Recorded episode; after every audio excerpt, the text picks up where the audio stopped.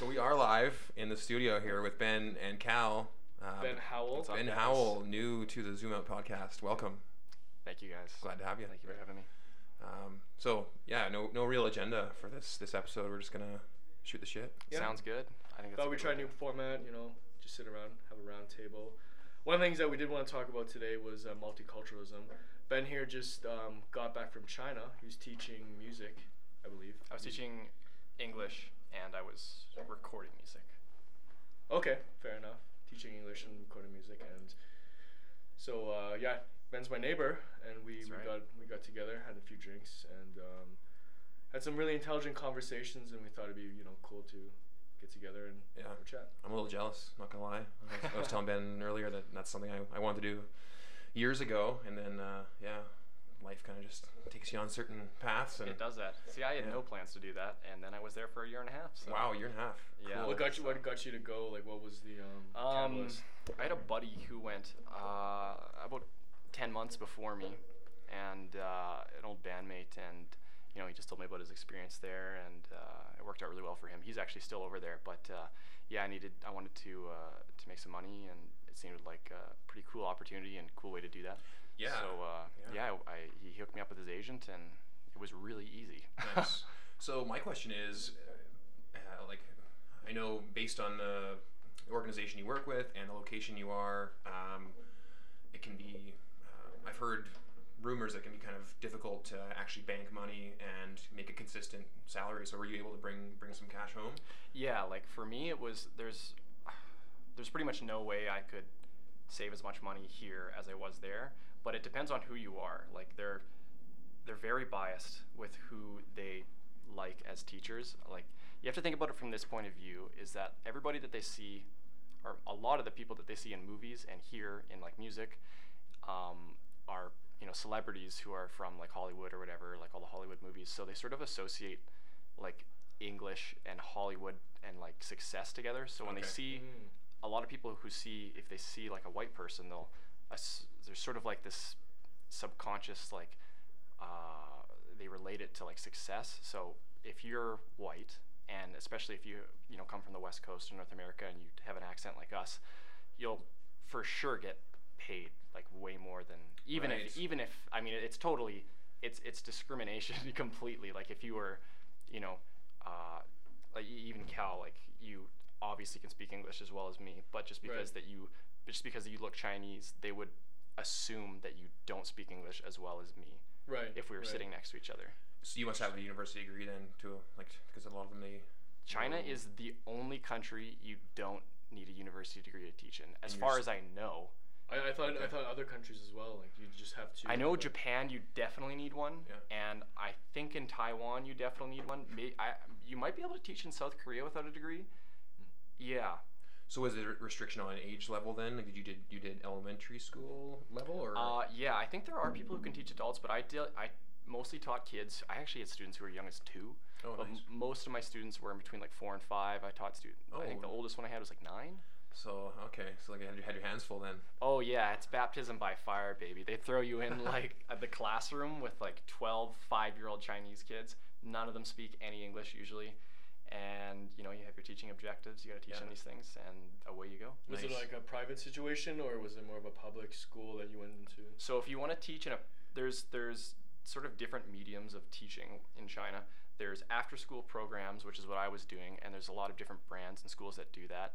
Um, and then there's actual like private uh, schools, like elementary schools that will ha- hire English teachers. To do that, Mhm. you need to have a degree. Usually, okay. actually, no, I did know some people that weren't doing that, but it's that the, the, the stakes are high. Let's say Mhm. so. Usually, people don't do that. I'm Um, sure you could probably BS your way into that one as if you present. Oh, you totally can. I so. had an opportunity to, but just if you you know if it goes south, the the repercussions are uh, a lot more serious than if you're just doing Mhm. you know. Like what do you mean? Uh, you, you I knew some people that got like put in a detention center because they got caught teaching in like a private Wow. school without degrees, That's scary. and it costs, and then the school has to pay a fine. But uh, like when I went to China, it took me a long time to understand this. There's a lot of things that don't make sense like that, and I tried to like I was talking to my boss and I was like I don't really get like I know like I think it's illegal for me to teach here in this way, but it's like and he just told me he's like he's like Ben Ben everything in China is under the table, Mhm. Oh and I, yeah. that gave me sort of a I, I do I mean- understand the culture a little bit. There is a little bit more of a don't ask, don't tell. I mean, if you yeah don't, if you don't make it a problem, no one's gonna care. It's Totally. until you have until you make it front and center, then they have to deal with it. Now it's now it's they're losing face over it. Then yeah, they're gonna have to take care of it. But if if you don't Yeah. say anyone, no one cares. It's yeah the the reality of the situation seems to be that like obviously China's turning into a superpower and they're doing a lot of international business Mhm. and a huge part of that is being able to converse with people and that usually means learning how to speak english. So their their need for english is really high so they're not very picky. Like to the point where like i i knew people that were teaching that had terrible english. Like I, worked, I worked with this ukrainian girl and first of all terrible employee and can't speak like you know broken english like Mhm. just like someone who came from the ukraine you know Right. so it's just their their desire for for english is is so great but visually she was you know quite yeah white looking, exactly but she was like a good looking like looked white and if you're if you're attractive too you have like uh like they'll there's a better chance of you getting hired and making more money that, that's in general actually. My, and they'll tell you that to your face My mom was too. telling me when she was um, growing up in Hong Kong, a lot of the companies would require you to put a picture in your, your resume when you submit it. And a lot of Mhm. companies don't do that now. That's Mhm. i had to do that that's as that's well. blatantly discrimination. i had to do here. that yeah when i got the But, job um, Right. Well, I- I have uh, about ten thousand questions for you, Ben, but um, I'll ask one more. Just Yeah, so we no don't, uh, you know, Shoot. we could uh, get into this for quite a while. But Yeah. you brought up Hong Kong, Cal. That's uh, that's i- interesting. 'cause, uh, my my question relates to that. So, like, obviously, um, you're kind of close to the epicenter of all that, much Yeah. closer than we are here. So, what was what was the general uh, feel in with with the the Chinese residents around there in, in terms of Hong in, ter- in terms of Hong Kong? Well, I was in Shanghai, and mainland China and Hong Kong are basically different worlds. But I will, I guess, speak to what I can. I went to Hong Kong a few times just for uh, some visa stuff, and I found Hong Kong to be different in a lot of ways, and the people definitely are different there. So I, I, I don't want to speak in an area that I'm ignorant of, but I know a little bit about the politics between Hong Kong and mainland China, Mhm. and uh, I think if I correct me if I'm wrong, but I'm pretty sure that the the drama between Hong Kong and mainland China was due to the fact that China was trying to the, the some some bill was up and it was changed there China was mainland China was trying to change the extradition laws so that if there was a criminal in Hong Kong they could extradite him Correct, yeah. to mainland China and they would be subject to China's much much more harsh uh, judicial system. China's if you if you look at China historically like they used to be a huge superpower and basically w- like owned all of Asia. So whenever I talk to people that were like 40 or older there, it seemed like they sort of had the idea that basically all of Asia belonged to China, even though like Taiwan and Hong Kong only belong to them like legally. And if you go to Hong Kong and Taiwan, they're basically their own countries. They have their own languages, own currency, own culture. Um, but even like I, I remember talking to my boss, and this is only one guy. I didn't talk to everyone in China, and I was only in Shanghai, so maybe this is a Shanghai thing, or maybe this is just him. But I got the idea that like I, I remember one thing he said to me is like he thought it was silly that Japan and Korea wanted their were their own countries because he's like, oh yeah, back you know in, in ancient times we just thought you know the Koreans and, and the Japanese were like savages, like we didn't even want them part of the And sh- I'm sure the, the, the opinion was, was the same on the other side as well. Yeah. In many cases. yeah. and he's like, well, you know, China. He always said like, like our China is so big and they're just small islands. So it, there's yeah, it you really have to if you, if you understand the history of like Asia, which is hard because there's like five thousand years of it. yeah. I think it's easier to understand. Well, sounds like we could devote a whole episode to this this topic, but um, you have people who talk like us, I guess you could probably devote a whole episode to anything. Well, I, I mean, I'm not trying to steer it in any, uh, any particular direction, but um, um, yeah, I'm, I'm fascinated by it, and you know, uh, it's, it's good to talk about it while we have you in the studio here, Ben. But um, um, shall we? Uh, if, if you guys wanted to move on to like, yeah, somebody mentioned multiculturalism, and I mean, there's some interesting things I can say about that in China. But if you guys have some other stuff you'd like to talk about, No, no, no. That it was just kind of a free. I don't know unless you were wanting to mention something. It was just sort of a free conversation about multiculturalism. yeah, yeah, no, uh, um, I, I do want to bring up the um, uh, and this, I think overlaps to some extent the uh, the whole Justin Trudeau brown face scandal that's happened. I don't know if you're familiar with. I'm actually not familiar with this. So I'm this- very ignorant towards Canadian politics after being in China. well, it's, it's a brand new development, and uh, it's in the last day or two. So Yeah, Oh, so okay, it, it's enough. it and it, it ties ties in with this um, this this uh, thread of the conversation. So uh, we can I can I don't know we don't Yeah, you should probably recap because even I've only I briefly touched onto it. right. So um, yeah, well I guess we can just And feel free to be opinionated about it.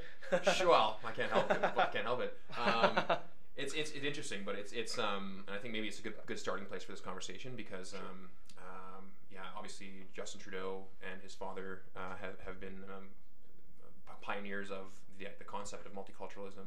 right. Right. Um, um, and what happened essentially was some old photos, similar to what happened with um, that, the governor in Virgi- Virginia recently, this um, Ralph Northern Northern guy, and um, there was a couple other celebrities as well, like Sarah Silverman, I believe, um, Jimmy Kimmel. Um, they have some some old video, old photo. In the case of Sarah Silverman, it was it was recent, but um, of of blackface being used. You know, in, in the case of Justin Trudeau, it was in 2001 when he was at a uh, an Aladdin, I guess, uh, themed party at a private school when he was teaching. So he is dressed in uh, Arabian uh, attire, and he is top to bottom brown paint. And uh, Did he look like Aladdin? no, kind of. I don't know. Um, Pull but the picture right now. It, it's it's it's pretty funny, and you know he's uh, in he's kind of um, notorious for having um, really embraced a lot of these different cultures, and he's and I think it's it's done well for him in in you know this progressive age of of um, politics and identity Yes. politics in It's Canada. left-leaning age of politics. Exactly, exactly. So um, there was this image, and it, you know, it's pretty benign. I mean, clearly he's he's well intentioned. He's he's there partying with uh, you know person of Asian descent, and uh, but then there's another photo. I'm not sure if you have it. Have it I was gonna but- say th- there's three of them apparently. So no, that yeah, those are those are separate incidents. But there's Yeah. another photo of him at that same party, the one in the middle, um, where he's with these two actual Sikh gentlemen who are Ah. who are dressed up in their Sikh attire, and Right. they're you know he's got his arms around, they're happy. There's clearly no no judgment there.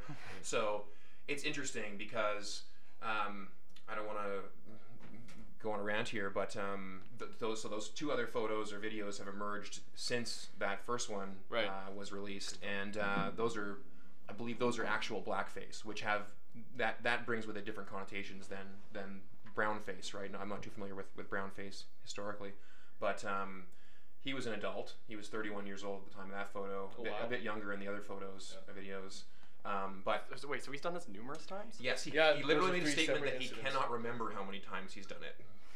So, in any case, That's seriously, if you think about that, that's so funny. it, it, it really is. It really is. And ironic. And, so I'll tell you why I'm conflicted about it, and then I'll, I want to hear your guys' thoughts. But uh, I'm conflicted about it because, as you mentioned, Ben, in, in, a, in an age of progressive politics, um, he's really been a champion of that. So, so uh, on one hand, uh, I kind of want, I, you know, and I feel bad saying this, but I kind of want him to, to take some flack for this, and because um, it's kind of like taste your own medicine type thing. When when you've been um, using identity politics as a as a political tool, and and um, and, and now to kind of s- to see that come back on you because everyone has a history, right? Everyone has some, some stuff they did in their past that might not be, so Yeah. it might not hold up to today's standards, right? And you apply our today's standards retroactively, and of course you're gonna, you know, it's gonna be controversial. But the reason why I I don't want to see him go under on the other side of it is he's clearly a well-intentioned guy, and I think we can all, I think most people would, would admit that we know he probably doesn't have a racist bone in his body. Um, so, you know, it's uh, and and and the, and the reason why I find it a little bit frustrating that he is seeming to be getting a free pass on this. I, I watched a video of responses on people the street of Ottawa, and nobody seems to be too offended by or upset by it. That there seems to be a double standard applied uh, in in in the cases I mentioned with Sarah Silverman or Jimmy Kimmel. It, it seems to be that if you're not a member of that, you know, progressive or democratic establishment, you will lose your job. You will be demonized. Cancel culture is in full swing. Um, but if you are in that camp, you kind of get a free pass. So I'm, I, you know, I don't like that double standard, but You don't even have to be part of that camp. You just have to disagree with one of the things that somebody on the extreme left has, Right. and you are the enemy. 100%. That's and that's kind of one of uh, I'll say one last thing. I think that's kind of what, one of our our prime goals here with this podcast is to kind of get away from that polarization and have a nuanced discussion and be able to disagree with each other on, on these issues. Yeah, no, it's important. And uh, what I find, because I mean, obviously, that's how you learn: is you you talk and you voice your ideas, and you see if anybody is smarter than you or knows something that you don't, and if you're wrong about any of those ideas. And if you're living surrounded by people or in a place where you're too scared to speak about something because you're going to be ostracized or marginalized for it, Right. Yeah. then I don't see how that is different. Like it's the same thing on the extreme right or the extreme left. When you get too far on both sides, that's the result. And if we look at the 20th century, that only brought like pain and destruction and Mhm. collapse of government Mhm. on you know the extreme ends. Cal, I think we got to get this guy on the podcast. I full was gonna say I feel like he, I feel like he summed up the, he summed up the nature of our podcast right there.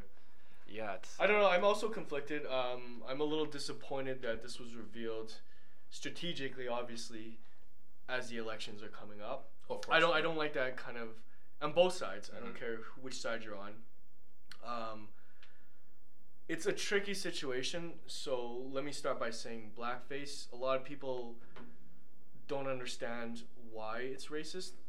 I honestly I, I I'm so ignorant to this. Can you enlighten Well, me? one of, one of the reasons why it's racist is because a lot of say actors in the early 19th century would um, when you know African Americans were still kind of the lower class citizens, even though they got their freedom. Okay, I gotcha. Um, actors, rather than actual African American um, actors, were portrayed by you know uh, white white people, white actors, by Mhm. putting on blackface, and they were like how they used to get men to dress up as women to do the women. yeah, parts. exactly. It's, it's but in a very comical way. Right. Yeah, just like Shakespeare, like you said, Yeah. exactly. It, it was done in a very comical and offensive way, and Yes. the, the yeah scars from the past that they Yeah. need to kind of get through. Mhm. So when anyone does blackface, Right. it Obviously, it's not the paint that's offensive; it's the history. exactly, it's that. exactly. There's a lot of there's a lot of feeling. There's a lot of uh, negative association with it. Um, in the case of brownface, and this is where it's kind of a little Gray? Um, it's exactly it's a little gray because the Indian people or, or the, the Middle Eastern people that he's portraying in these these images may not necessarily have that history attached to it, and they may not feel the same way Mhm. about it. I mean, you'd have to ask actually ask an Indian person or an African American or I guess a Middle Eastern person that they're portraying how they feel about it, but they weren't the slaves that in in in America. So Yeah, and I would just add one thing to that, and and I think you're alluding to that. It, and in that context is important, right? And Yeah. we leap to judgment, and um, there are cases where you know I mentioned that uh, Governor of Virgi- Virginia, who they found some old yearbook photos of this guy uh, in, in blackface. Okay. You know, versus Sarah Silverman, for example, who you know she's very provocative. It, it was it was a it was a comedic thing, right? She dressed up as Hitler for a for a talk show at one point.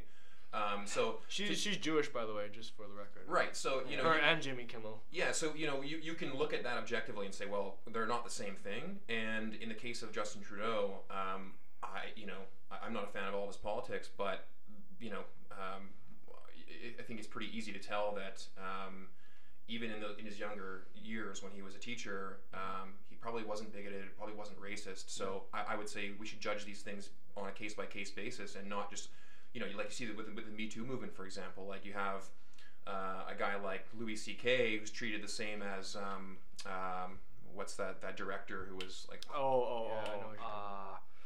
What you're we're all forgetting the name at the moment, but um, no, we all know uh, Wei- Weinstein. Weinstein. Yeah, Harry, uh, uh, Harvey Weinstein. Harvey Weinstein. right. So like, well, while these are clearly um, you know uh, on a whole other s- s- scale of completely wrong, different context. they a, a lot of people judge these in the same way and say, Yeah. well, Louis C.K. Uh, rapist, evil human being. It's like, well, what he did was wrong. We can all acknowledge that, but it's not as bad as what what Weinstein did. So in the case of Trudeau, it's like we, I I think, I think he should be maybe judged judged lighter lighter for that. And again, we shouldn't be applying these standards ret- retroactively. So Yeah.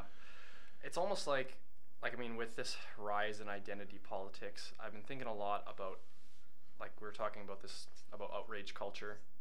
um, and about how people are very quick to jump on the bandwagon when they see someone upset, especially if it's they, something that they can Yeah. somehow justify to themselves, even if it's a Mhm. little bit, even if it's something that they're totally ignorant of. They'll jump Yeah. on the bandwagon of being mad about whatever. And a lot of it's virtue signaling, to be honest. Like it's on Twitter. They're like you said, they're just jumping on the bandwagon. Yeah.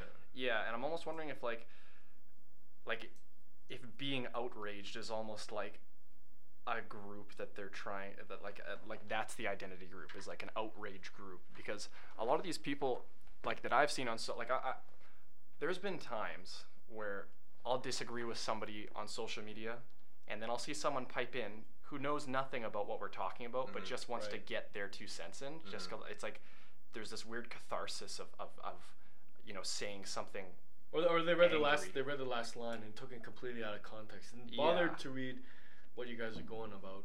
And they'll just yeah I don't know. I, yeah, I, I agree with you on the outrage culture. I, I find it goes back to what you're saying about the, the extreme left and the extreme right. It's the same. It's it, they all fall into the same category. I'm just wondering why why people are so drawn to that. Like, why is outrage culture? Why does it exist? Why well, does that well, term think even about the exist? think about the mob of Rome. I mean, it, it's in our nature to get rallied up really easily. We, why do protests kind of spiral out of control as people kind of? It's kind of an emotion that kind of we build on each other. Well, yeah, it, I, I think identity politics it, is applied. It, it is used by by the extreme right and the extreme left. But Mhm. in, in, in today's context, um, I, I would say that the left is much more of a culprit in, in, in using that as a tool in terms of identity politics, in terms of you know the oppression Olympics. Sure. Yeah. And and I have my problems with the right, of, of course, but um, we're, we're, we're seeing the this um, this leftist progressive identity politics cult uh, kind of dominating popular culture, and Yeah. and yeah, it, it's. Uh, uh, I, I, I believe personally that it is a lot of virtue signaling, and um, So you're gonna have to explain the, the term Yeah, virtual. Let's talk about virtue signaling. Yeah. Sure. So um, essentially, it, it kind of uh, correlates with what you're talking about there, Ben. It, it, it's people who may not uh, have a nuanced opinion on something, or they may um, just be vocal, more vocal about something that they may not even feel deep down, but they um, they're projecting uh, an idea um, about their beliefs so as to seem like they're a good person, right? Ah, so yes. Okay. it- so in, in the case of Justin Trudeau, um, in, in the term of, or I would say in a more general sense, in the, in, in the case of, of blackface, right? Um, it, it and this whole, um, you're, if you're in the like like you said, Ben, if you're in the camp of the left, then you have to be opposed to all forms of bigotry, whether Right. and and and. Yeah. And then it's, it's this uh, domino effect, and uh, there's this momentum where, where yeah, if you you know if you, you can't you can't come in in the middle, so y- y- you're going to come in on one side or the other, and and then it just it just it just really amplifies. Yeah. The, the, Well, that's these messages. problematic, and like we're talking about again um, with the left and right. If you if you even veer slightly to the right on one topic, they'll label you as the far right, Yes. and the same thing Yep. on the, the far left, and and it's the same thing even with the right too. If we're talking left and right, you got very, you know, oorah, guns, Oh, of God, course, like yeah. they get very. The, you're stuck in this camp, just the same with the left, and Yeah. it's it's it's driving us further apart. Um, I think the danger is that like everybody knows the everybody knows what happens when the right goes too far Mhm. because historically we were able to see that in the 20th Great century. point. And we don't know what happens when the left goes too far, and we don't know at what point the left has gone too far. which which is which is crazy to me because it doesn't take much research um, uh, in you know in terms of the 20th century uh, you know we, we've seen we, we have seen what uh, what you know, what happens when the left goes too far but um, I think you're exactly right you nailed it there we don't in, in today's modern Western culture we can't I think the average person is not able to pinpoint that we know Yeah. the right evil Nazis that, that's that's what happens when the right goes too far but, Yeah. but you're exactly right it and um, I, I don't want to think that we're going down this path, uh, and you know our culture's taking us towards what we saw in, in terms of communism. Um, you know, Yeah, I, I think fortunately there's enough uh, educated people and, and historically aware people that we that we're not going to go that way. But I think something that we can agree on is that we certainly know what happens when identity politics gets taken too far, Mhm. and that's why I don't see I don't I'm not comfortable with how prevalent the people who you know support the whole identity politics movement like even in, in, in universities, like universities are unbelievably left wing now. Yeah. Yeah. And, you know, you know, it's just Mhm. permeating throughout pop culture and, and university and everything. And, and I, I think, you know, university is a big one because like that's educating the people of the future. And I think if, if anyone has an uh, responsibility to be as center as possible, it's the people who are teaching the future of the world. Mm-hmm. Mm-hmm. So that so me that, that's where my concern lies too. Is is yes, it, I, you know, uh, and and a lot of people who downplay the issue will say, well, it, it's just it's relegated to university campuses, and these people have no say in society. But it's like uh, exactly like you said, these these are the next generation of Right. of, of business and media, and um, it is I, I I believe it is a slippery slope. Um, so we could, we could delve into that a bit more um, in terms of um, and and uh, you know I could, I could talk all day about these problems on, on, on the on the regressive left as it's Yeah. called um, but um, maybe just to kind of dip our toes in the water and, and see where it goes but um, as it relates to multiculturalism as it Mhm. relates to um, what we're talking about today so I'm glad you used the term regressive left because we were talking about uh, the progressive progressive people and identity politics in the same sentence earlier, and it's not obvious to me that identity politics has anything to do with progression. So hmm hmm that's a good term. Yeah. So, um, and, and I think we're kind of seeing um, this this kind of mentality come back to bite a lot of these people. So, um, I, I use the term um, oppression Olympics, right? So, i- i- a- as you um, go farther to the left, you know, and you talk to people about this, these issues, there there is, um, I think there's a, a you, this idea of um, you have a certain amount of privilege built into you based on your your genetic or your biological roles, right? So Yes, I definitely have something to say about that.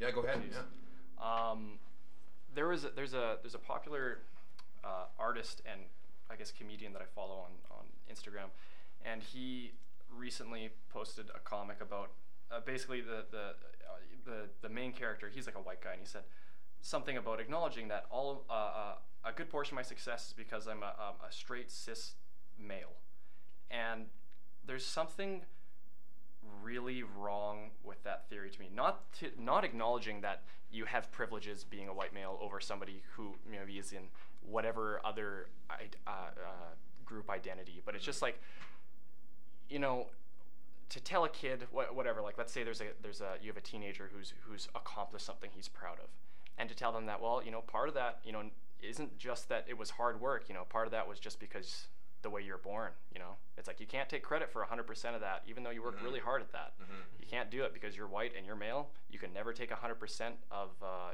the the responsibility It's for your sex apologetic success. comment. Yeah, and I just think it's it's like well, yeah, like acknowledge it, but it's it's so so uh, almost like nihilistic, just to think that like well, you know, Sure.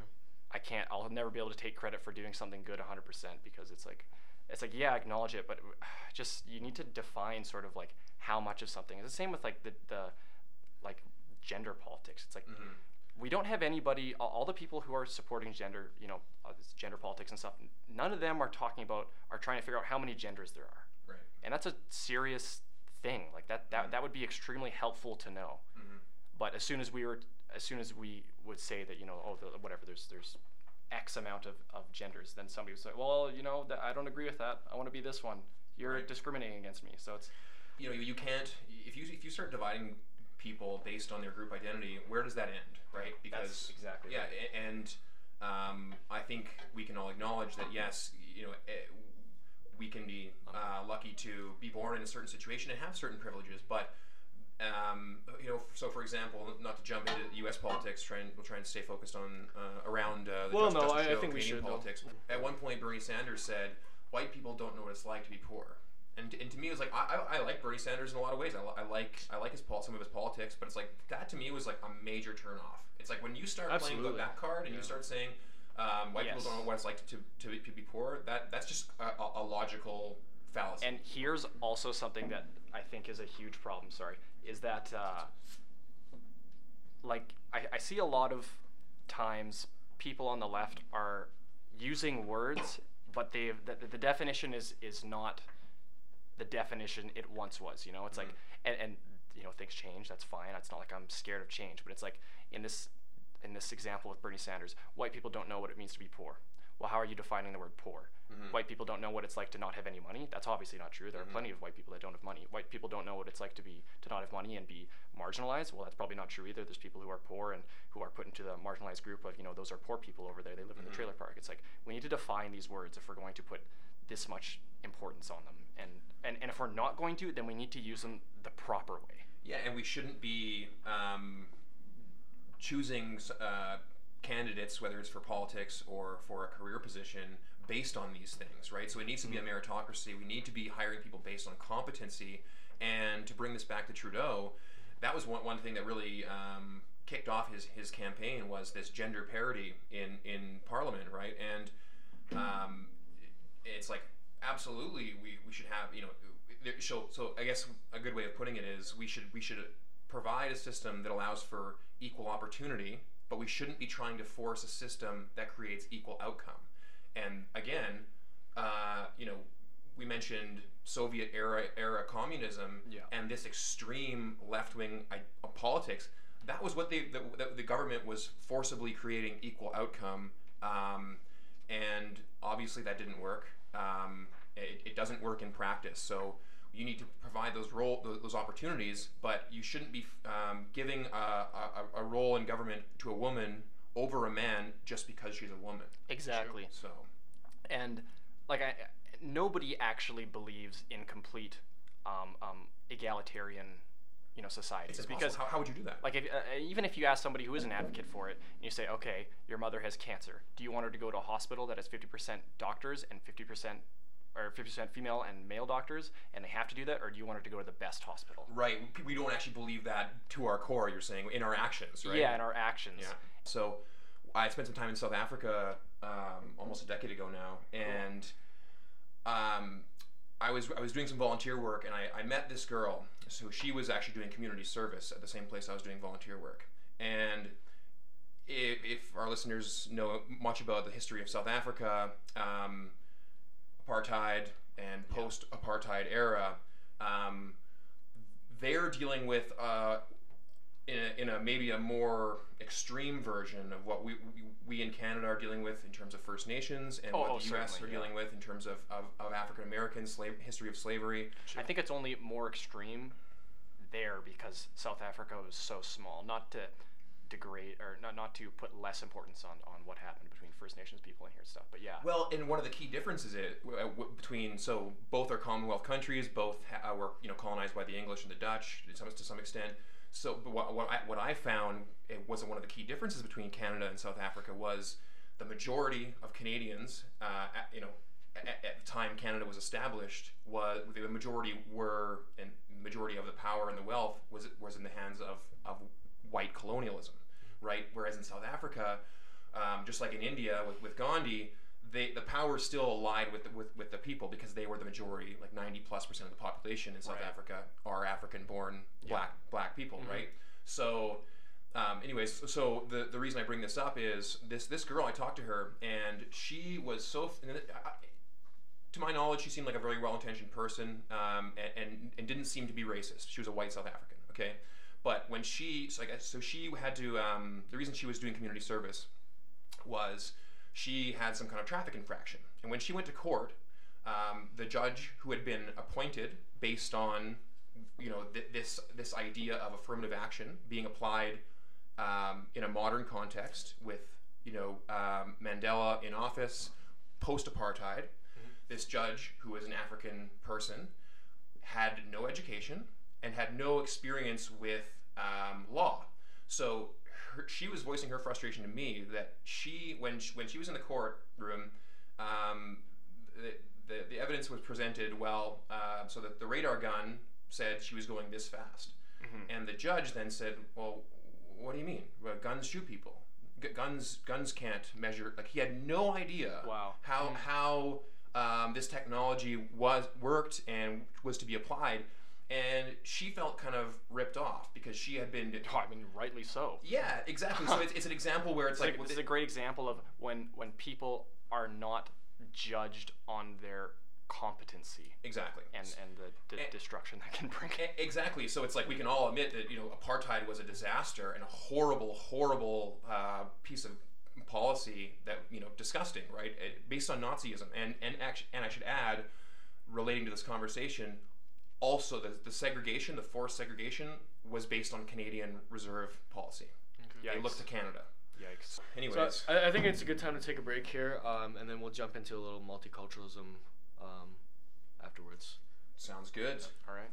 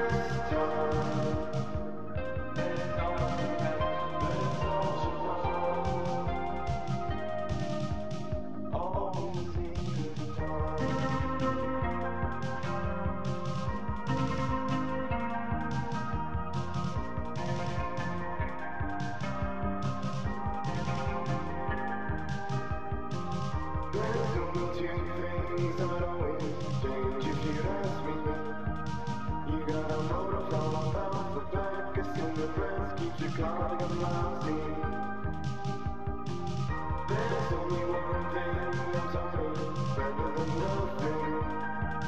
You can come over late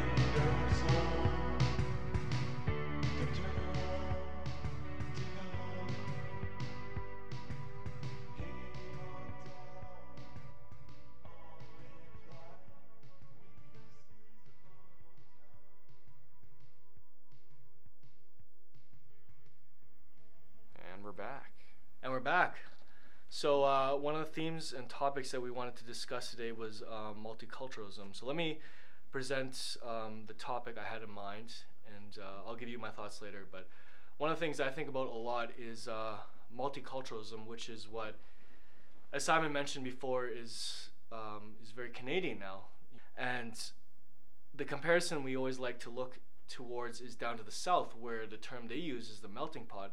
And growing up in Canada, we've been taught that multiculturalism is more superior in general than a homogenous culture. well, the melting pot.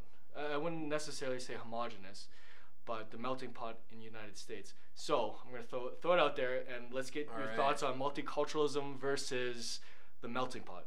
I have some thoughts, and I think. I think we're going to disagree because we, we we've That's uh, fine. We've it's flared up a couple times, so I. Like maybe this is a good opportunity for us to hash this out. Um, and maybe we should define terms a bit before we get too far into it. So Let's- yeah, let's do that. uh, yeah, so um, can we go with the the framework that multiculturalism is uh, a society where we have, I guess, um, uh, what do you call that? Like, um, They call it a quilt. yes, that's that. That's the. I'm, I'm thinking of a word relating to that. Um, but essentially, that's the idea, right? Um, Many different patches. yes, and so and then a melting pot would be. So it's sort of like a conscious, uh, uh, people consciously trying to make uh, uh, an effort to make you know the quilt made up of Preserve many different parts. cultures and coexist. Right, and then a melting pot would be um, these m- a country like the U.S. that has these multiple cultural cultures, but has a, a, a defining, uh, uniting va- value in, in the states that would be probably guided by the Constitution, Right. um, Sure. and American They American also have values. a little bit more history than us. I think that helps shape their cultural identity. Right. So where and again, it's very important that we s- separate the ideas, and um, uh, I, we should. I think we all know this, but separate the ideas of, of ethnicity and uh, culture. Right. So we, you can. Okay. You can have um, obviously you can have m- m- many ethnicities within a certain culture. Um, Yeah. anyways, so Well, no, it's that's a very important point because we we always kind of uh, uh, mix the two, or we confuse the 2 Mhm. Ethnicity and culture are very different because within let's just use um, New York. You know, they have one culture, but they have different ethnicities. But then there's a culture like a subculture of like say hip hop culture. You know, Yeah. um, mhm. yeah, there's just a lot to it. So we, we want to make sure that people understand that there is a very big difference. Even in China, there's like the Han people. There's lots of Right. different, Absolutely, yeah. you know, Right. Chinese ethnicities. Yeah, so you can. Um, I think you can uh, um, have a have a, so a culture like Canada, where we have all these diverse cultures and living symbiotically. Um, I would argue, and we were kind of talking about this on the break a little bit. Um, you know, in, there are many places in the world that are unsafe to travel, and I would argue that that would be based on certain aspects of certain cultures.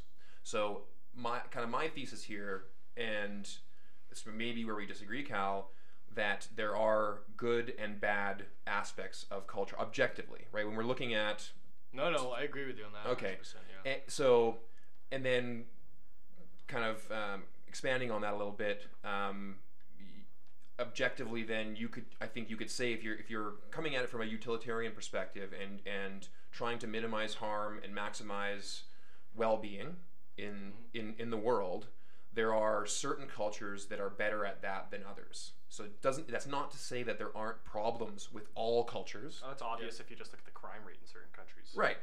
Um, so, yeah. So I, I- guess, um, and I don't, I don't want to single out any any culture um, t- to make an example, but um, I, I, I like to, and I, I, I've brought this up before in previous episodes, the example of female genital mutilation. Okay. Sure. And, and this is there are religious um, components to that.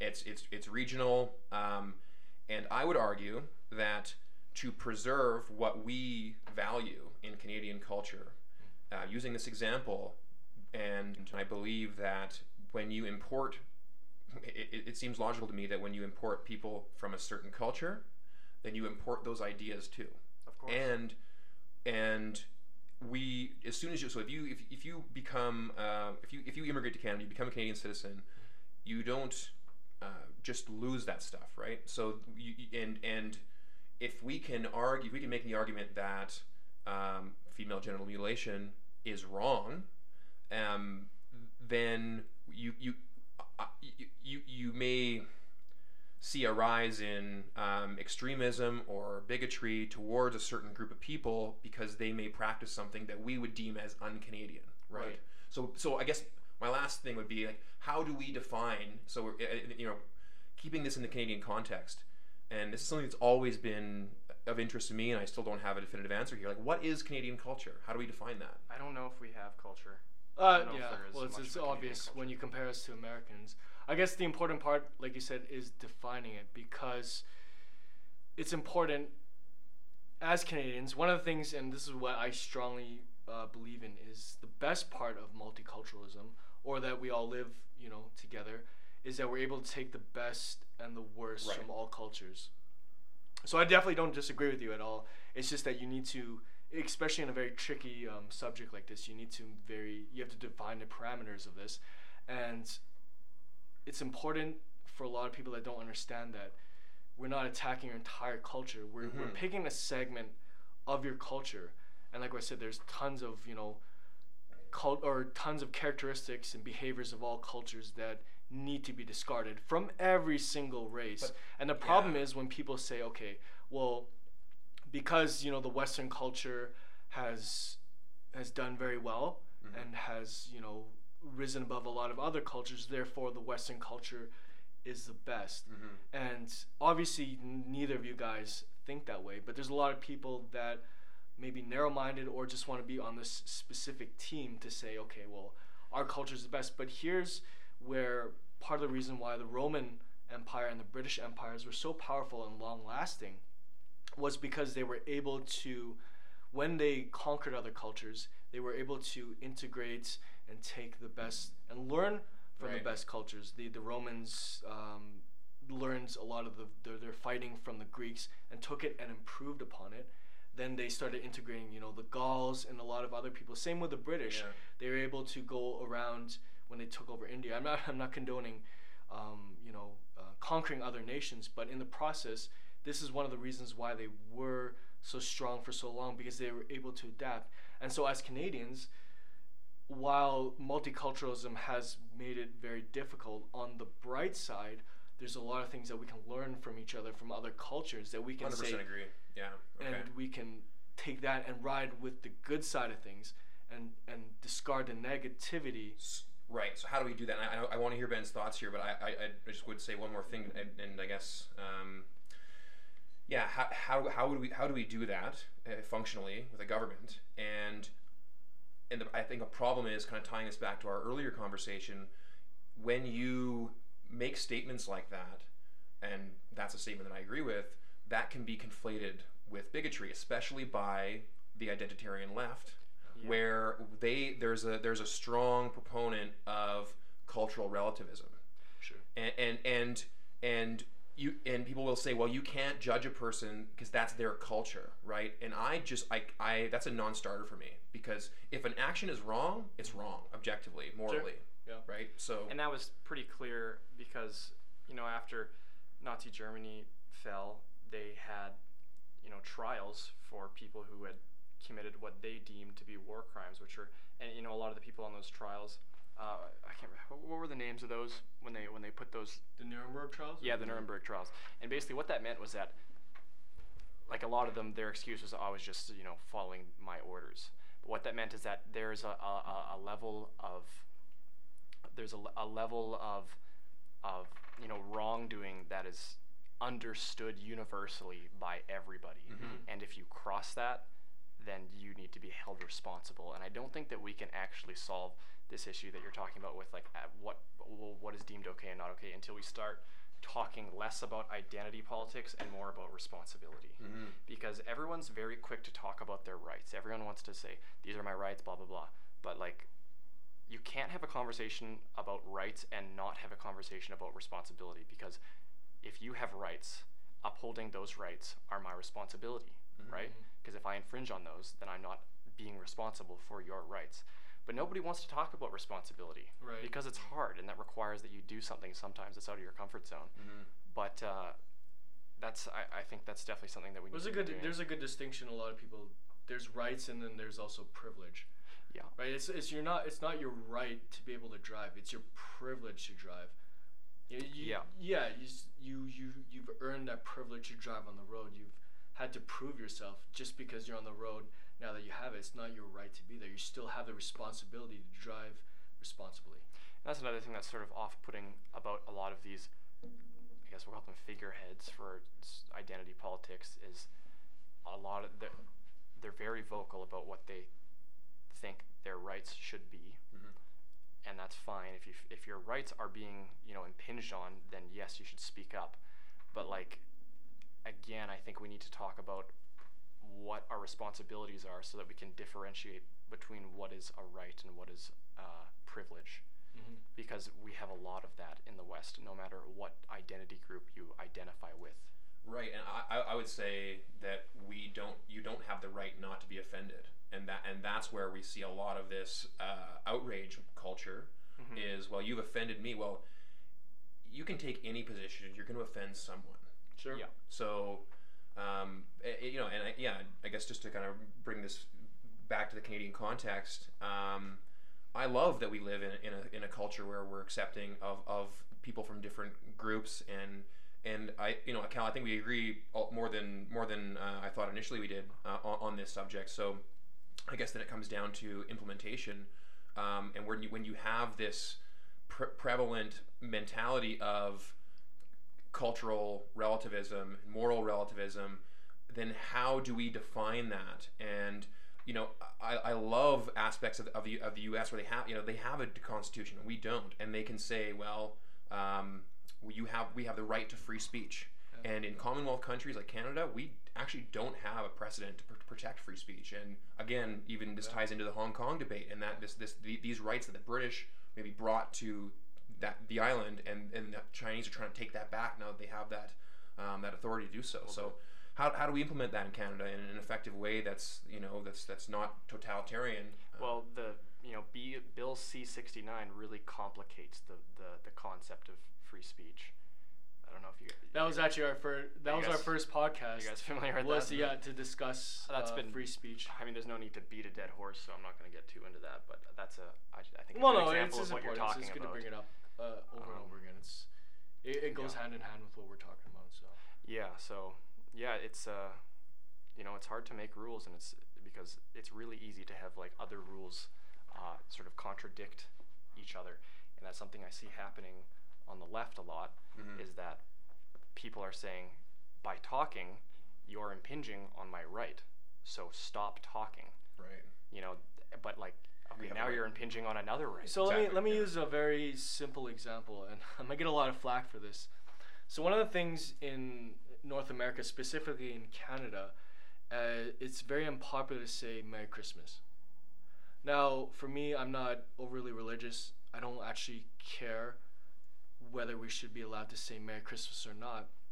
The problem comes, and it's very opposing, in my opinion, to multiculturalism, is that now it's very offensive to say Merry Christmas yeah. because it's not about offending or suppressing, say, Muslims or Jews or any other religion. It's the fact that now we can't embrace other cultures. So, what I believe we should be able to say, rather than Happy Holidays, this this cop out term, we should be able to say Merry Christmas, Happy Hanukkah, Happy Ramadan. That's what it should be, not I shouldn't be allowed to say Merry Christmas. I shouldn't be allowed to say Happy Ramadan. I shouldn't be allowed to say, you know, Happy Hanukkah. That that goes against, in my opinion, what the true spirit of multiculturalism. And I, I feel like that's where you and I, Simon, agree a little bit. Sometimes we kind of beat around the bush or we can't seem to find it, but it's a very simple example, and I think that's kind of destroying the the spirit of multiculturalism. Yeah, I I could bring up some more controversial examples than that. Uh, I don't think that's that's too bad, but I, I, won't, I won't do that for now. I, Just- I feel like that's I the do feel like what you're talking about is is a, a fantastic example of the left going so far that they become the right. hmm hmm Well, you, when you look at the, you know the, the, the uh, the political spectrum as kind of the- a horseshoe, right? So you're Yes, rather than just a li- linear thing where, where as you become more, more left or more right that that you kind of come together in that authoritarianism. Exactly. Look at Yeah. communism and look at you know the Nazis. At the end of the day, you got you know Stalin, you got Hitler.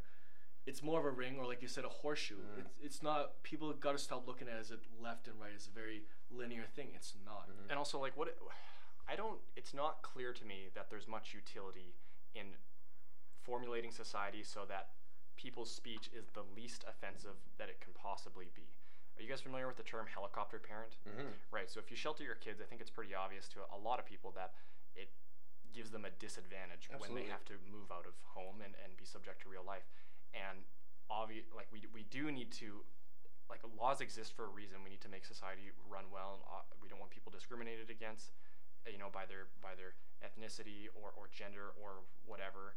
But it's like, at what at what point is the law becoming a helicopter parent? Like, or people like, okay, you can't say Merry Christmas. What? Right. Where's the utility in that?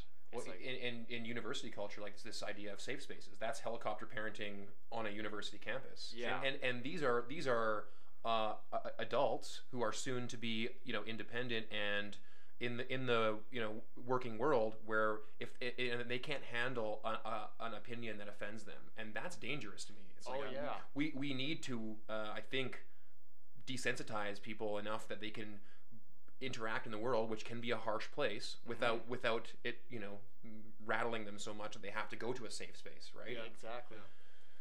I think it's sort of your responsibility as a parent is. Not, I mean, not, I'm not going to talk a lot about parenting because I, you know, don't know what that's like. But from my own experience, seeing people around me that were, you know, very sheltered, and people around me that had a lot more independence, Mhm. even though that sometimes the people around me who had a lot more independence went through more struggle and maybe, you know, went through. but Maybe sometimes they weren't always optimally happy happy when they were ready to step into the world and become like a, a fully functioning citizen and adult. Mhm. I found them to be a lot more capable than you know the people who were sheltered. Okay, so that actually brings up a good point. It's interesting that you bring that up because this is where fundamentally the East, and when I say East, I'm talking about Oriental cultures, Korean, Japanese, Chinese, Mhm. and the West are very different. So, and this is a generalization, not so much with millennials now, but in general, the West, at least formally and traditionally, they would kick out their children. Um, I use the word kick out loosely, but you know, by the time you're 18, you're out on your own Right. where versus Right. with the Asian cultures they keep you in a little bit longer and this just goes stems back to the family culture because everyone kind of lived together in a closer proximity or culturally it that's where it stems from but I would argue that both sides uh, work for different personality types not your ethnicity not even your culture because there's certain personality types that would thrive a little bit with more time at home to Yeah, be with well- their parents mhm. to to accumulate wealth and these are people that may not be as they might be may say more introverted For they need more time to learn how to break out of their shell versus some other people who were more extroverted or who need to adventure and would benefit like you said from that independence to throw them out in there to learn a lot faster Do you think people can be taught to be more or less extroverted? I think I was uh, definitely predisposed to introversion, and um, with my recent career change, I'm kind of thrown in the mix, and I, I have had to learn to be extremely extroverted. Um, so I think it is it is possible to shift that, but I still I still th- think there is still a kind of a, a starting point. yeah you don't obviously you don't want to do it forever. You don't want to stay at home forever or you don't want to kick them out when they're 16 like that also gives a person a lot of disadvantages in life. When you kick them out a little too early you throw them out they get a little bit too much street mentality and it- Yeah. it, changes it. So I, I'm, I'm taking the middle of the road here the easy the easy path here to say that both work it just really depends on um, the person Yeah, and and and for the record, I'm not. Sh- it's not clear to me that the middle of the road is always the easy path because sometimes the the far left or far right parts of the road are very hard to to to go up against. Mhm. Fair enough. Fair enough. So the other, I guess the other, um, I, I wouldn't say the other end of it, multiculturalism. The other one I wanted to compare to was the melting pot. So for the longest time, I was taught the melting pot was a bad thing. You look, you know, the states, you get a lot of. Um, let's use my own people as an example, like the Asian-born um, Americans, Asian-born Canadians. Um, in the states, because they're encouraged to follow the local culture, a lot of the Asians that were born there become very, I guess, very um, Americanized, Mhm. which may not necessarily be bad because that helps you integrate into society. Because at the end of the day, it is still America. Um, but on the downside, it it kind of changes their way of thinking. Right. And so initially, or sorry, it makes them, for lack of a better word, whitewashed, which may or may not work out depending on your personality, depending on your situation. Um, but so it's always seen as a negative thing that you kind of eliminate the other person's culture to be this one identity. And for a lot of places in America, I've seen it turn out for the worst. I, I've traveled around America, and I don't think about America as negatively as a lot of Canadians or anyone else, basically anywhere else around the world, likes to shit on America more than anything. Um, having a chance to see a melting pot work very well would be, for example, like Seattle, where the culture is a little bit more left leaning. I'm not I'm not promoting leftist ideals, but that's where I saw the melting pot work very well. And Seattle, so let me use uh, Vancouver as an opposing example. Uh, Vancouver is very, um, the cultures, the ethnicities, they, they, they segregate themselves. So you got like say little China, little Italy, little whatever. Right. And the problem with Vancouver is none of these cultures interact. You can actually, as say an Indian person, move to Vancouver and stay in your um, your own your own area and never have to learn English. Mhm. Which I don't I don't necessarily disagree. Honestly, if you're if you're seven years old and you move from India, trying to n- learn a new language might be difficult. You've been brought over because your kids wanted to move there for a better life, and you want to be closer to kids. It's very circumstantial, yes. But now you look at Seattle, it's still heavily populated by a lot of ethnicities. Yet somehow they've managed to work together in a, in a nice way. There's sort of a medium where everyone gets together. It's almost like a, a plaza where everyone can can get together, um, talk and chat and use the same medium, Mhm. and and can still go back into their own little communities. And that's where I see the melting pot. And again, this is specifically towards Seattle. I mean, other places, United States, I wouldn't agree that the melting pot has worked out, but the melting pot has worked out nicely in Yeah. areas like that. So let me pose this question then: If can we say that there are good examples of assimilation and bad examples of assimilation? So I think, I mean, we we talked about this last time. I, Yeah, I yeah. prefer Well- the term well, integration. well, but- but- I'm being picky here because I mean, tomato, tomato. I think because we're talking about sh- shifting uh, individuals' culture to that of, of their surroundings, their cultural context. It, it, it, we can like I can think of an example that is clearly bad, right? You, you, th- and then that's why I think the, the, the term assimilation is, is demonized because you look at residential schools, First Nations history in Canada. The idea was put forward by the Canadian government to assimilate First Nations to Canadian culture, right? So I, th- I think that Disaster. we need to determine whether or not uh, uh, a group's culture is objectively valuable or not. Right. Is it is it whether or not you know the things that make up their culture are beneficial to to to a lot of people, or is it just the fact that they have a culture and it gives them an identity that's valuable? Exactly, and that's kind of what I was what I was um, kind of working towards, uh, and and and this kind of goes back to what we were talking about earlier. How do we define that? And and even if we have defined that, how do we implement that in a way that is healthy? Exactly.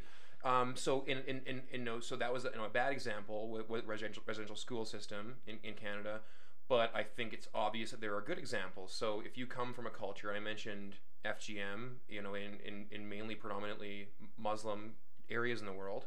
Here is the sorry, controversial what does FGM stand for? female genital mutilation. Okay. Okay. So I think that I, and I use that example because it's it's clearly I, I think it's you, you're hard pressed to find someone that would defend that practice morally. Is right. that because it's not done when they're infants? Because my, my next question, if if the answer to that question is yes, my question would be how do you feel about circumcision? Right, and, and that's a that's a similar issue, um, and, and I, I would argue maybe not as um, as harmful as female FGM.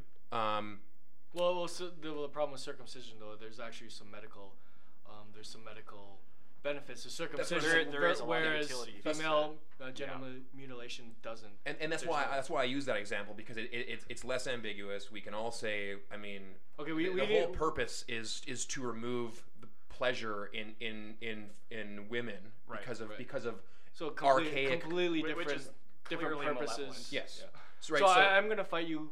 I'm still gonna fight you on the term assimilation and integration. And the reason I'm fighting you is, and uh, the context might be different, and you and I might actually have different definitions for assimilation. Yeah, there may not and need to be integration. a need to fight. Mm. No, yeah, I'm, well, the the only reason I last time I, I brought it up and I, I am holding holding ground on it is because the idea of assimilation, and again, our context might be different, but from my context and the way I see assimilation is you want to convert someone, you want to change them, like say convert them to Islam, completely and entirely. okay, I got Versus Fair integration enough. is you On their own terms. on, on their own Ta- terms, take but good things and leave yeah, you you integrate. leave you- the bad things. yeah, you don't want to Okay. completely because integration, the term essentially means you you it's a combination versus assimilation is you're completely overriding or overwriting right. their entire culture or their beliefs or their systems, and that's and that's why I keep fighting you on the Fair term enough. It, it may just be a semantic thing. Like, we- like the And- and definitions it here is, might, yeah, be, might but- be. I'm yeah. not sure what exactly they are, Okay. but in any case, Right. um, if we can, so using a, a clear example where um, y- y- there's been some some uh, women in the news who have fled certain countries, um, Saudi Arabia being a prominent one. Um, they've literally fled their family and are at, at the risk of their life. Um, yeah. they're- They, they have their their own family members will will do their best to to, to Hunt them down, hunt yeah. down and kill them for for leaving the religion. Yeah. That's blasphemy, right? Um, that's that's so. Anyways, the so Religion I- slash culture. Right. So I would argue that that's a clear example of uh, positive assimilation or positive integration, right? Where where where these Saudi women leave Sa- uh, an Is- Islamic fundamentalist Islamic culture where um, it's not just FGM is a major problem, right? You have uh, a lot of these extreme ideas um, that that we yeah, and I'm not trying to be a Western chauvinist here, um, and I, I actually do believe that Western culture is objectively better. This is where, Well, you know, in, it- in a lot of ways. It's clear to see that the failure to secularize like religion and state Yes. causes Yeah. a lot of chaos. right. I, yeah, I think both of us can. Me and Simon can both agree with that. We uh, the whole the ch- separating church and state is a very important thing, and I think that's that's maybe the definition or maybe the the the point. Yeah. So just to tie all this together, then, i i- you know, we- we're trying to apply this in a Canadian context where, um, where you have this this idea that all cultures are equal, and there's a lot of apology for some of these negative tenets from cultures, um, whether it's FGM, whether it's uh, you know homophobia, or it's um, you know Any other sort of discrimination? Exactly. Eh, You know, so um, in that context, how do we, you know, how, do, and this, you know, this is kind of more of a practical question because this is something that I've de- battled with. How do I communicate those ideas if, if, so if, if I take a stance where, um, where I would say FGM is wrong, how can I, how can I vocalize that without being deemed a bigot and you know uh, a- right wing racist person, right? Where we're, we're talking about nuanced issues and and for me, so um, Basically, I, I think the way that you do it is you is, is you say why it's. Yeah, and I- I've just I just found that that that is, is falling on deaf ears because when I so I first so I, like I mentioned this earlier, Ben. I used to be of the very progressive camp when I went to university. I was Oh, a very oh. left leaning individual. Me too, and it's hard not to be when you're in a university in Canada, which are predominantly, I would say, almost entirely extremely left leaning. Right, and- not and- only the professors, like the students, and Yeah, and, it, and I, it- I would also just point out though it's also a symptom of your age as well. yes, I was going to say that. Yeah. So yeah. not necessarily um, Yeah. colleges. Obviously, colleges and university are are a, s- a safe place for this to, to grow. Just because a lot of the people that enter university are also younger. Mhm. Well, that's what Churchill is a Churchill quote, right? If you're if Yeah. you're if you're not if you're not a lefty in, in your 20s, you're you don't have a heart, and if you're not a Honest, yeah. conservative in your 30s, you're you don't have a brain. Exactly. And I think that applies in, in, in conjunction with what you're referring to there, Ben. Um, so I, for me, what dr- what kind of, uh, I guess, red pilled me, you could say, when I Yeah. was, say, 24, 25, was um, I was a, I was appalled at what I saw in specifically um, Islamic culture in reference to how women and gays were treated. Okay, so that tugged on my heartstrings so hard that I, I it kind of made me take a step back and thought, well, I it, it was my impression that well you you know you would never criticize someone with brown skin or someone who's Muslim because oh we're white people we're what we have this privilege and Right. et cetera et cetera right this this t- these typical le- le- progressive tropes but I'm like well if, if you have this culture that it, that where clearly you have these minorities and you know women I guess aren't technically a minority but in Islamic culture they're second class citizens by definition Right. across the board. Okay, so I, I'm I'm careful not to create this uh, into a discussion targeting Islam or, or you know, Muslim majority countries. Right. But it, that was a huge um, uh, conflict for me because I thought, well, if if there are these cultures where minorities, atheists, are are being are, are, are demonized and and have no right to speak out and have no rights at all, how, how, aren't I a hypocrite? I'm defending these cultures, and that was Yeah. kind of the first step for me. And, and I, don't- I, I, I kind of almost swung a little bit too far the other way until coming back to the center. Right. Um, but yeah, being being being having a nuanced centrist opinion on all these things, just you just are hated by both sides. So I, I think to to my experience so far is that if you have a very extreme view of something, then you're probably ignorant about something that you're thinking about, and that's probably I know that's a little general, but like. Um, No, no, You- you're you're you're on the right podcast. but like you, you said something that made me think about that, and uh, I'm trying to think about because you know when I was younger, I don't know if that's just a, a symptom of being young or a symptom of being naive. You know, being more left leaning. Mhm. But uh, like nobody agrees that okay well oh I mean okay uh, a very very very small minority of people might agree that certain people should have privilege because of the way that they're born. Right. you know? But it's like if you if you don't if you start to demonize like let, let me give you an example. A lot of people when they talk about nazis they demonize them because of the horrible things they did Mhm. and they did horrible things but what a lot of people don't acknowledge is that if you were in nazi germany during that time Mhm. you would probably be a nazi or a nazi Yep. sympathist Yep. because the majority of people were and that's not because the majority of people were bad people Mhm. it's just because if you can demonize those people, then you don't understand what it is to be human. The potential for for all the potential for um, harm that Yeah. and negative um, like beliefs that we all harbor. Well, yeah, you don't understand the malevolence that exists within you. Mhm, mhm. You know, That's- and it's dangerous not to acknowledge that. people don't recognize, and there's that whole term about you know not learning from history. Exactly, Nazi Germany. The left likes to call the right Hitler. Everyone's a Nazi yeah, to them, and the right will call the left Nazi. Everyone associates. They use um, Hitler as a figurehead of evil. Unfortunately, no one's actually learning from what he did. He actually made a lot of strides for his country in a short period of time. Yes, it was on the back of a lot of Jews, but he was able to rally up. There's a lot of things that Nazi Germany did in a positive way. Let's just say from a very objective, maybe a Machiavellian point of view. I, I don't want to, I definitely don't want to give them credibility, but at the same time, if you just paint it with that same brush, you're evil. Oh, this side's evil. You you- you fall on the same, like you said, extremism. You can just paint the other side evil. It takes the morality away from them because now you can you can fight these people. Therefore, they're all bad. All Nazi, all Germans are bad because they were Nazis. It's it's that simplistic way of thinking, that very tribalistic human way of going about things that Yeah. kind of uh, screws us over. I like how you talked about what, you know, proverbially red pilled you. And I'm trying to think about what sort of red pilled me in the sense where, like, I started to think about what if I'm not 100% right in my political views and Mhm. my, you know, my ideological view of the, of the world, if I had one. And I think it was basically learning about 20th century history and Right. really learning about it, not Mhm. going to social studies and ignoring what Mhm. the teacher is saying, but like learning about what happened in Vietnam, learning about what happened specifically in communist uh, Russia and Maoist China, Mm-hmm.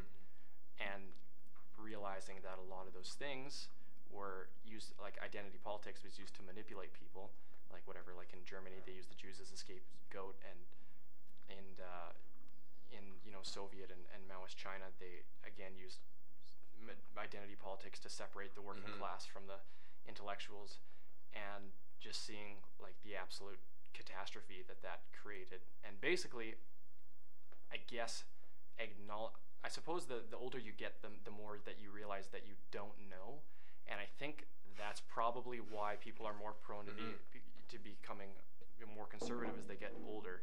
Not that conservatives are, you know, by definition more humble than people Right. on the left, but that acknowledging that there's things that you don't know and that there's things within you that are wrong and possibly even malevolent can cause you to, you know, s- take a step back if you're demonizing the Mhm. people that you disagree with, because a lot of the time the people you disagree with aren't your enemy. Hmm Well, exactly, and, and, and, and that's where you know tying this in with, with this yeah the polarization, social media.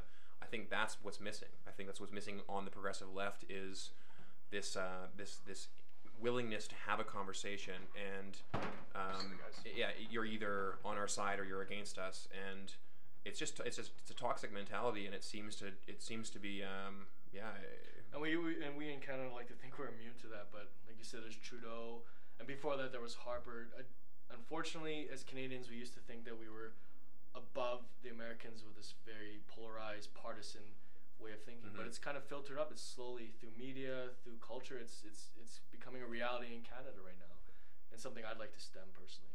But hmm One thing I just can't make sense of is that like, you know, that the term equality sort of suggests that there's utility in unifying all people regardless of their gender, sex, and religion, hmm and wh- whatever other way you wanna you wanna you know marginalize people.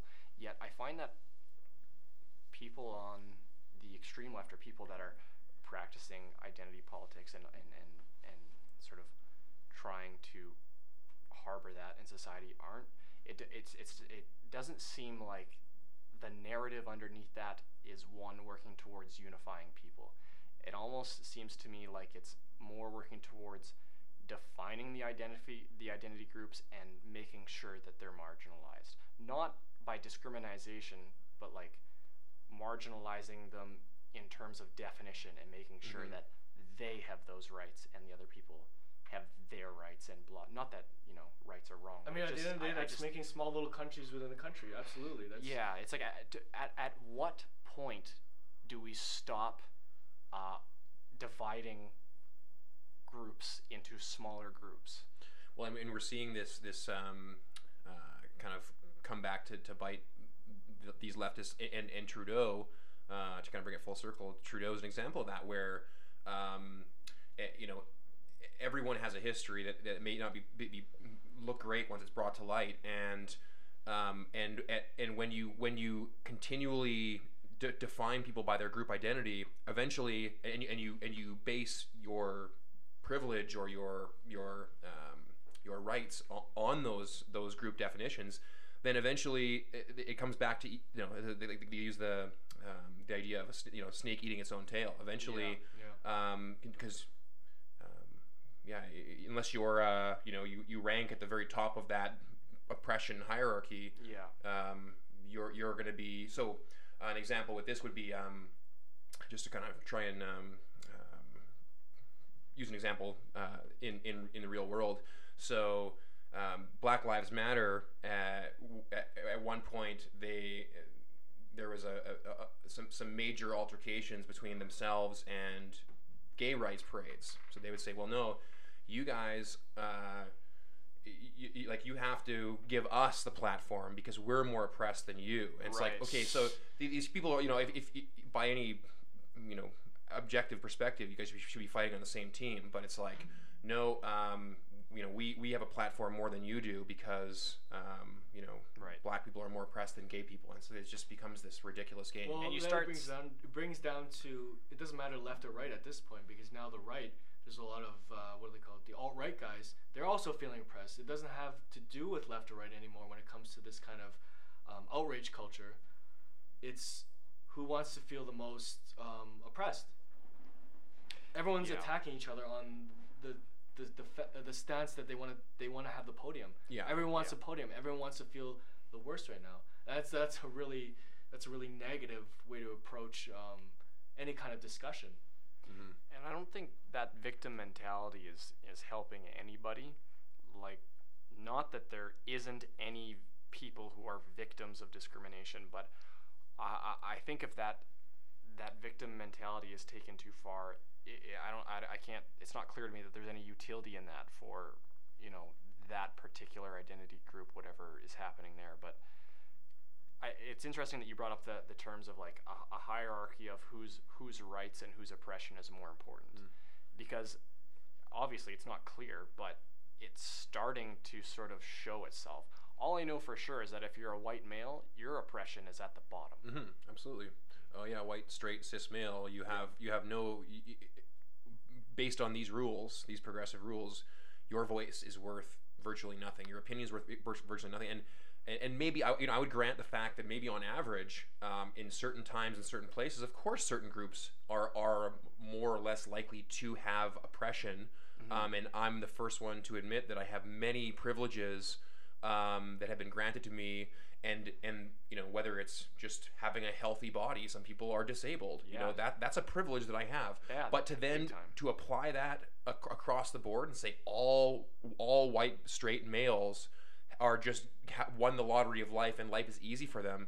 Yeah. That's when that's when you see the ri- the rise of this alt right type of mentality where like we we've had enough of this. Yeah. And um, obviously, I I think we all would would you know adamantly oppose alt alt, alt, alt right politics. I think we can all agree that there's value in listening to other people, regardless of if you li- uh, if- if you agree with them or not, right? Yeah.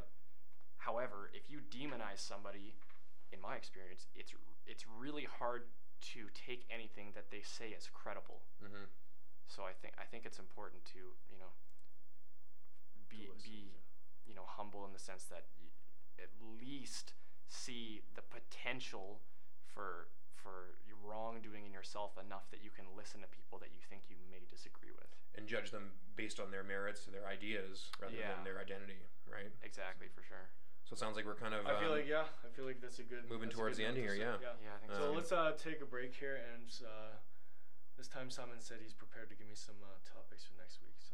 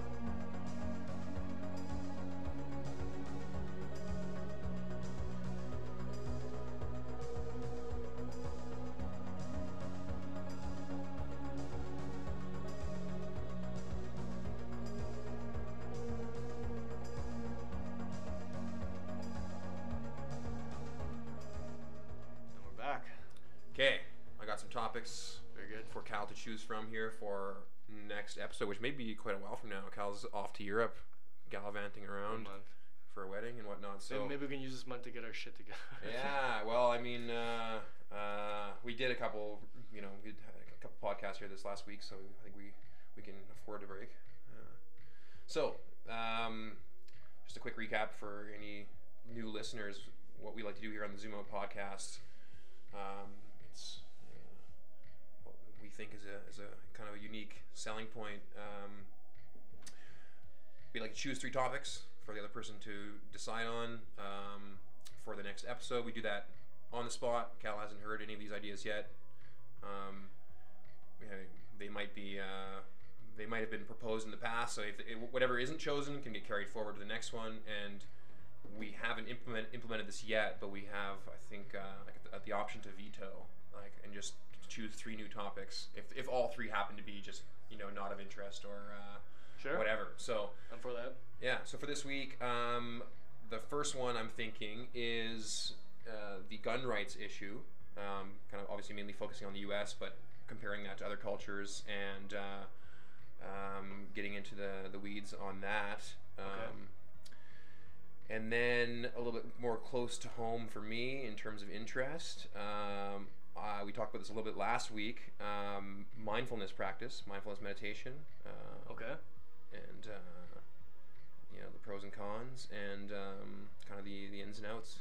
So um, yeah, we're, we're talking about doing a 10 day silent retreat at some point Yeah. Mm. coming up. Yeah. So maybe this will be a good way to inspire 10 inspire that. days. Yes, That's yes. extreme. And and, and just a side note there, I think it'd be kind of cool um, to, to, to share that experience with someone because normally when you travel with a friend, you do you do this ten day trip with someone.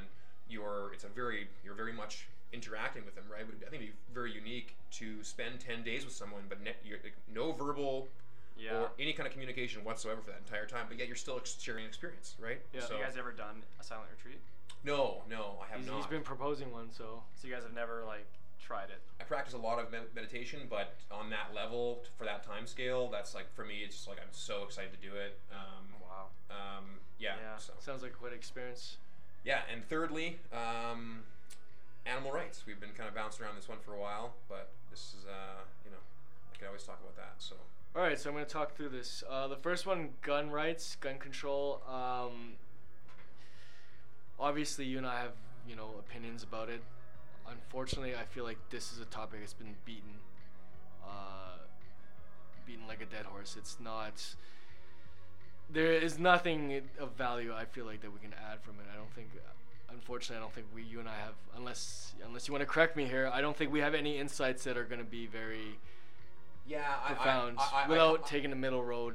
Yeah, I think we agree So- on that s- that subject, and I, I, I come out on, the, on on the more of the liberal position, and I, I for the life of me, in most cases, I can at least see where the conservatives are coming from on most issues. But on this one, I just it just it seems so blatantly obvious to me that guns are, are the cause for gun crime and, and violence in- Yeah. in, in, in, a place like the United States. Well, it's easy if you look at the, the, the, the rate of gun violence in, you know, countries like Australia and China Right. compared to Right. other countries. Yeah. But but but what what I find perplexing and the reason why I bring this up as a subject is because there are people who I intellectually respect so much who somehow still are they have carved out a position for gun rights and the you know the Second Amendment in the United States. So You know, um, honestly, I have a friend down in the States. He served in both Iraq and Afghanistan wars. I have a few friends that are either military, live in the United States, and they actually have really, you know, reasonable arguments. Okay. But ultimately, I do agree that gun control